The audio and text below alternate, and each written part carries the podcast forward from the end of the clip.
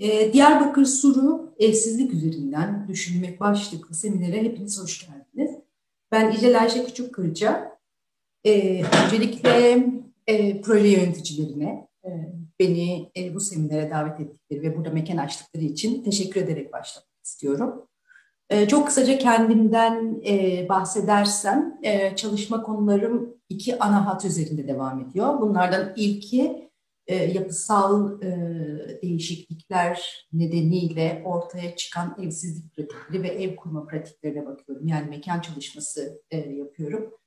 E, ve bunu ev mekanını merkeze alarak e, yapıyorum. E, son beş senedir yerinden edilme üzerinden e, nedeniyle ortaya çıkan e, evsizlik ve ev kurma pratikleri üzerine çalışıyorum. Özellikle Diyarbakır ve Sur'da. Daha önce mevsimlik tarım işçiliği nedeniyle ortaya çıkan evsizlik ve ev mekanının dönüşümü e, gibi konularla e, konulara odaklanarak çalışmıştım.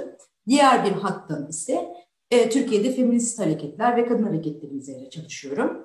E, bu iki e, çalışma hattı ise toplumsal cinsiyet ekseni üzerinden kesişiyor. Zaman zaman birleşiyor, zaman zaman ayrılıyor birbiriyle. Fakat tüm çalışmalarında hemen hemen toplumsal cinsiyet ana eksenlerden bir tanesi oluyor. Sadece o olmuyor e, diyebilirim. Özet olarak bugünkü seminerde sizlerle e, Sur'daki evsizlik sürecini 2016 e, yılında gerçekleşmiş olan e, Diyarbakır'ın Sur ilçesinde e, gerçekleşmiş olan evsizlik süreci e, üzerine e, konuşmak ve tartışmak istiyorum. Yaptığım e, iki çalışmanın sonuçlarını sizlerle paylaşmak istiyorum. E, seminer üzerine biraz bilgi verirsem, e, başta çok kısa e, size bağlamdan söz edeceğim. E, e, şu anki seminer, bu semineri kimler dinliyor tam olarak emin değilim. E, bu nedenle e, bağlamdan söz etmek gerekir düşünüyorum. Daha sonra araştırma konusu ve sorusunun gelişiminden söz etmek istiyorum.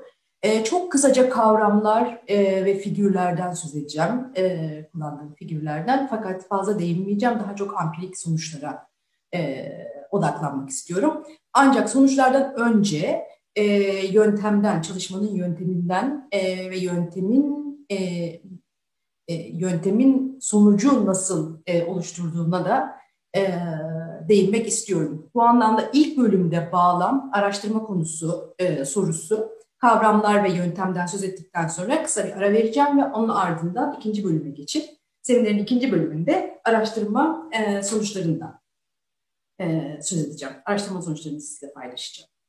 E, seminerin amacı ne ya da sizle e, paylaşacağım bu e, son yaptığım son iki araştırmanın amacı neydi e, diye sorarsanız. E, birincil olarak e, 2016 yılında e, yerinden edilmiş olan e, 20 bin kişinin Sur'da e, ki 20 bin kişinin ve o sene e, Kürt bölgesinde yerinden edilmiş olan 350 bin ile 500 bin kadar kişi var. E, sorunlarına, e, evsizlikle ilgili sorunlarına ve yaşamla ilgili sorunlarına e, bir nebze ses olabilmek ve onların sorunlarını ve taleplerini görünür kılmak. Diğer taraftan da e, yerinden edilmeyi elbette e, yerinden edilme literatürüne akademik olarak e, katkıda bulunmak olarak söyleyebilirim e, seminerin amacını. Şimdi sizlerle slaytlarımı paylaşmak istiyorum. E, hazırladığım. Hmm, şöyle. Diyarbakır kentinden e, söz edeceğim. E, aslında bu yerin, yerinden edilme süreci 3-13 ayrı e, bölgede gerçekleşti. Fakat e, yaptığım çalışmalar Diyarbakır kentinde ve Diyarbakır kentinin e, Sur ilçesinde e, araştırmayı yürüttüm. Sur ilçesi biraz önce gördüğünüz gibi büyük bir ilçe.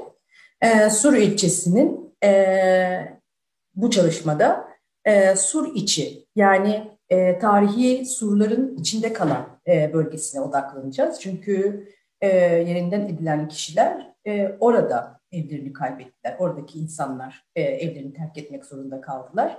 E, şehrin aynı zamanda tarihsel ve kültürel merkezi olan e, tarihi e, Suriçi bölgesi. Şu sol tarafta gördüğünüz bölge ise çalışma, seminer sırasında söz edeceğim. Hevsel bahçeleri, tarihi Hevsel bahçeleri. e, Sur'da yaşayan birçok kişi aynı zamanda Hevsel bahçelerinde e, tarım işçisi olarak çalışıyorlar. E, bunlar da Suriçi bölgesinin e, mahalleleri. Bu arada seminer boyunca Suriçi kelimesi yerine e, Sur kelimesini kullanacağım. Ama aslında söz ettiğim bölge Suriçi. Sur biraz daha pratik olduğu için ve herkes tarafından daha iyi bilindiği için Sur'u tercih ediyorum. Seminerin izleyinden söz etmiştim zaten. İlk gördüğünüz dört bölümü e, seminerin e, birinci bölümünde, sonra da araştırma sonuçları seminerin, e, seminerin ikinci bölümünde yer alacak. Bağlama değinirsek e, Sur e, bölgesi e, milattan önce 5000 yılından beri kesintisiz yerleşim e, olarak kullanılan bir mekan. Yani o anlamda bir antik kentten söz ediyoruz, bir kentten söz ediyoruz. E, nüfusu 2015 yılında 50.341 kişi. E, bunun bu insanların 21.693 kişisi yani o sağ taraftaki mahallelerde biraz sonra isimlerini tekrardan sayacağız. Yaşayan tüm kişiler yerinden edilmiş durumda. 148 hektarlık bir bölge. Bunun 75.3 hektarında çatışmalar gerçekleşti ve birkaç tescilli bina dışında 2021 itibariyle hiçbir şey kalmadı diyebiliriz. Çatışmalar 102 gün sürdü. 2028 Kasım 2015 ile 9 Mart 2016 tarihleri arasında ve bu arada e, Diyarbakırlı avukat ve insan hakları aktivisti Tahir Elçi Suriçi bölgesinde dört ayaklı minarenin önünde e, yaptığı e, barışa dair, insanların birliğine dair bir konuşmanın ardından e, hunharca katledildi. Bir suikaste e, maruz kaldı ve yaşamını kaybetti. Ve Tahir Elçi suikasti aslında e, çatışma döneminde e, bir dönüm noktası e, görüşmelerden çıkarttığım kadarıyla hem zamansal hem de mekansal bir dönüm noktasına işaret ediyor. Mekansal olarak artık dört ayaklı minarenin bulunduğu yere, Tahir öldürüldüğü yere elçi diyor e, e, insanlar. Benim bütün katılımcılarım elçi diye söz ediyorlardı o noktadan. Elçinin sağı, elçinin solu, elçinin biraz ilerisi şeklinde bir mekansal referans olarak kullanıyorlar ismini. Aynı zamanda e, benim görüşmecilerimin hepsi e, ve orada yaşayan benim tanıdığım bildiğim kadarıyla insanların çok büyük çoğunluğu Tahir Elçi suikastinden sonra evlerini terk etmeye karar verdiler ve zaten o suikastten sonra büyük e, sokağa çıkma yasakları, ablukalar başladı ve verilen ilk arada en büyük terk ediş e, gerçekleşti. O anlamda zaman, zamansal da bir dönüm noktası. Tabii e, sosyolojik olarak bir dönüm noktası çünkü insanların artık tehlikenin e, yüksek boyutlarda olduğunu fark ettiği ve artık evlerinde güvende hissetmediklerini e, düşündükleri bir e, dönüm noktasına da tekabül ediyor diyebiliriz Tahir Elçi'nin e, suikasti. E, çatışmalardan sonra bölge abluka altına alındı ve 2000, Ekim 2020'ye kadar abluka devam etti. Tem, aslında Temmuz 2015'te Diyarbakır Kalesi surları e, ve aynı zamanda yanındaki Hevsel bahçeleri UNESCO'nun Dünya Mirası listesine alınmıştı. Ancak 2016'da e, Dünya Mirası listesinde olmasına rağmen e, bölge acele kamulaştırma yasasına tabi tutuldu ve 148 hektarlık bölgenin 140 hektarı e, acele kamulaştırmaya tabi tutuldu. E, bunun sonuçlarından söz edeceğim seminerin ilerleyen dakikalarında. E, tabii bu sırada birçok hayvan e, da yaşamını kaybetti ya da sakat kaldı. E, güvercin e, yetiştiriciliği Diyarbakır için e, kültürel bir e, gelenek. O anlamda birçok ev, o nedenle birçok evin çatılarında ve üst katlarında e, çok sayıda güvercin yaşıyordu. O güvercinlerin hepsi yaşamlarını kaybetti. Kediler, köpekler, e, büyükbaş hayvanlar e, yaşamlarını kaybetti ya da sakatlandılar. E, mahalleler Çatışmanın olduğu mahalleler, sağda gördüğünüz mahalleler Cevat Paşa, Dabanoğlu, Fatih Paşa, Hasırlı, Savaş ve Cemal Yılmaz Mahallesi. Tüm mahallelerden e, insanlarla görüşmeler yaptım. Fakat e, görüşmecilerimin çoğu Hasırlı Mahallesi'ndenlerdi. E, çünkü e, aracılarım daha çok Hasırlı Mahallesi'nden tanıdığım kişilerdi. 2016 ee, yılındaki e, acele kamulaştırmaya alınan e, bölgeler kırmızıyla işaretlenmiş durumda. Bu görseli ve bundan sonraki 2-3 görsel, iki görseli e, TMOP raporundan aldım. Gördüğünüz gibi bölgenin çok büyük bir kısmı aslında hepsinde çatışma olmamıştı olmasına rağmen, çatışma olanlar olmamış olmasına rağmen kamulaştırmaya tabi tutulmuştu. Bu 2016, 2017 yılından bir görüntü, yıkım görüntüleri.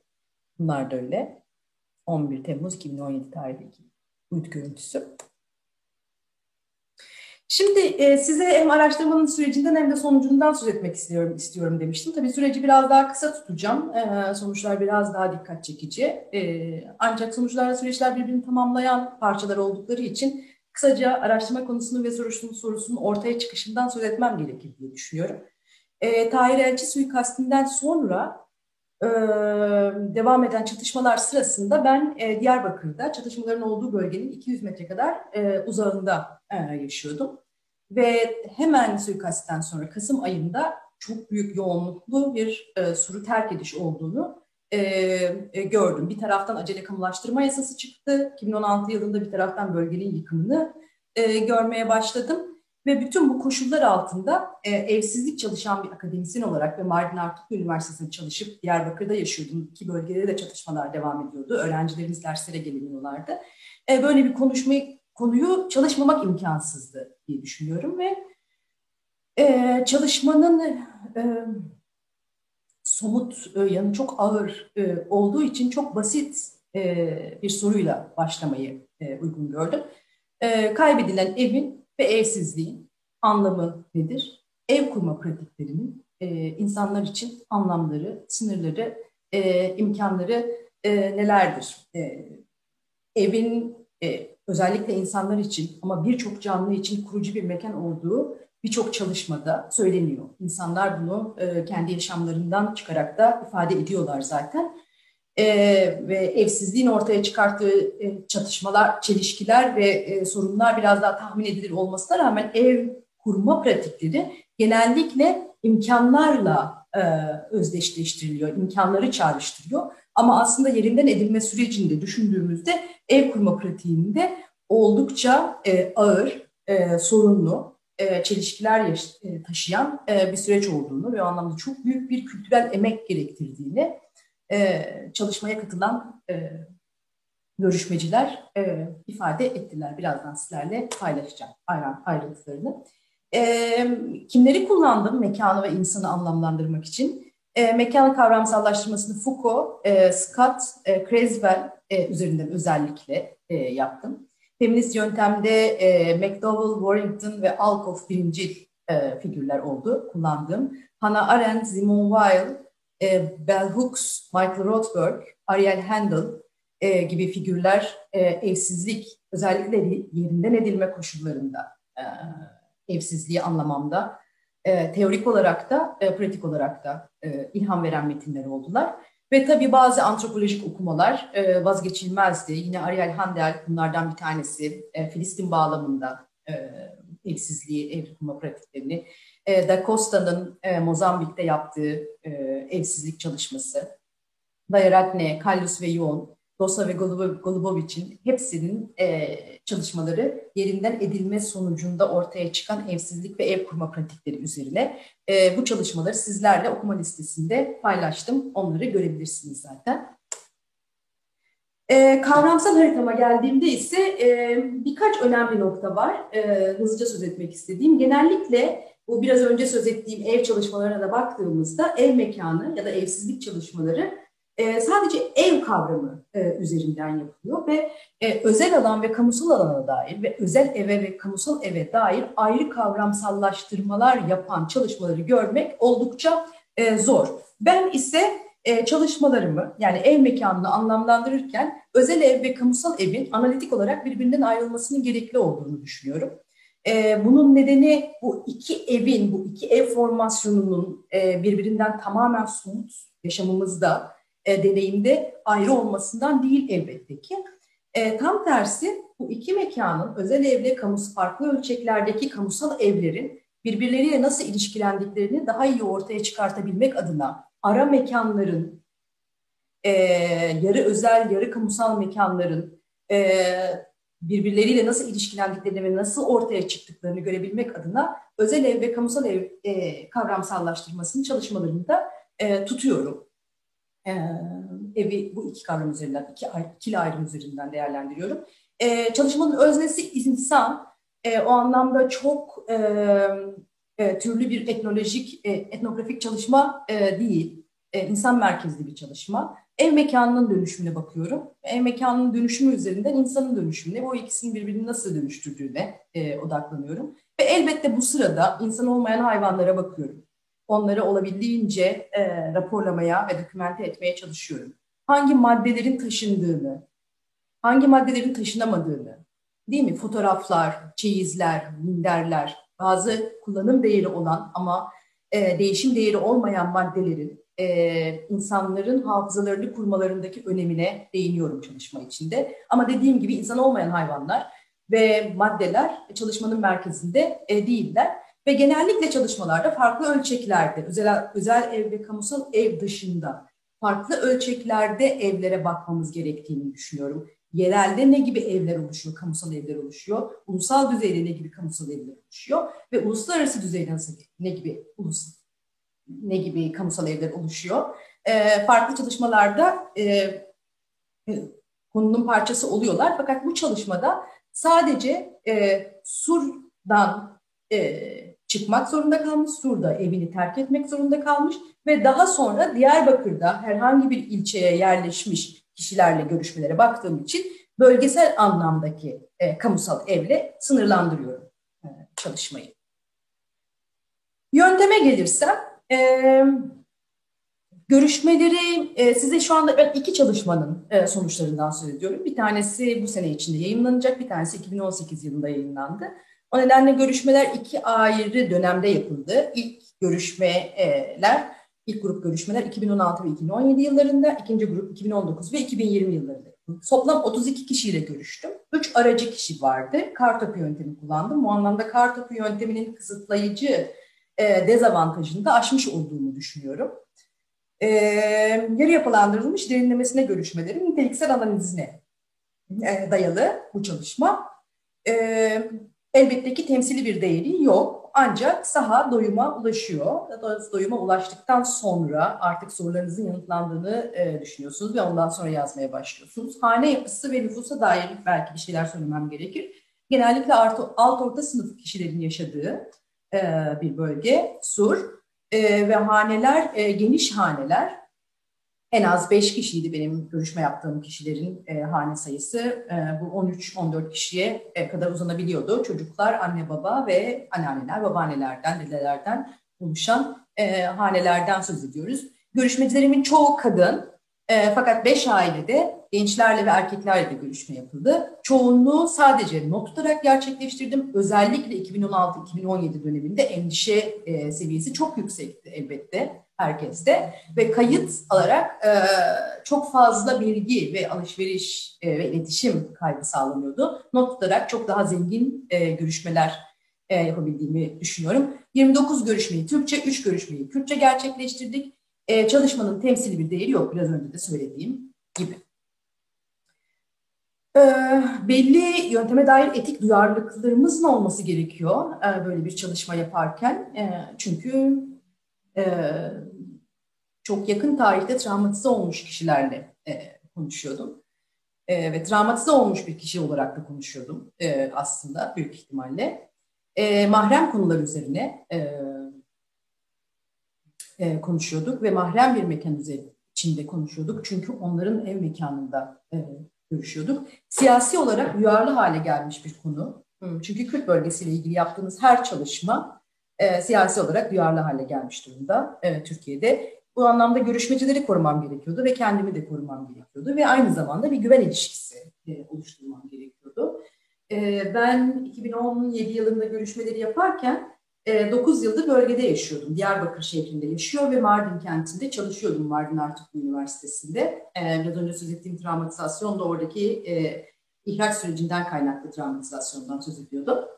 e, bir kadın olarak görüşmecilerle ilişki kurmam çok daha rahat oluyordu. Güven ilişkisi kurmamız çok daha rahat oluyordu. Tabii ki Türk olmam çalışmaya belli sınırlar koydu. Çünkü SUR e, şu anda yani 2015 sonrasında benim çalışma yaptığım dönemde e, Kürt ve Müslüman bir e, nüfustan oluşuyor.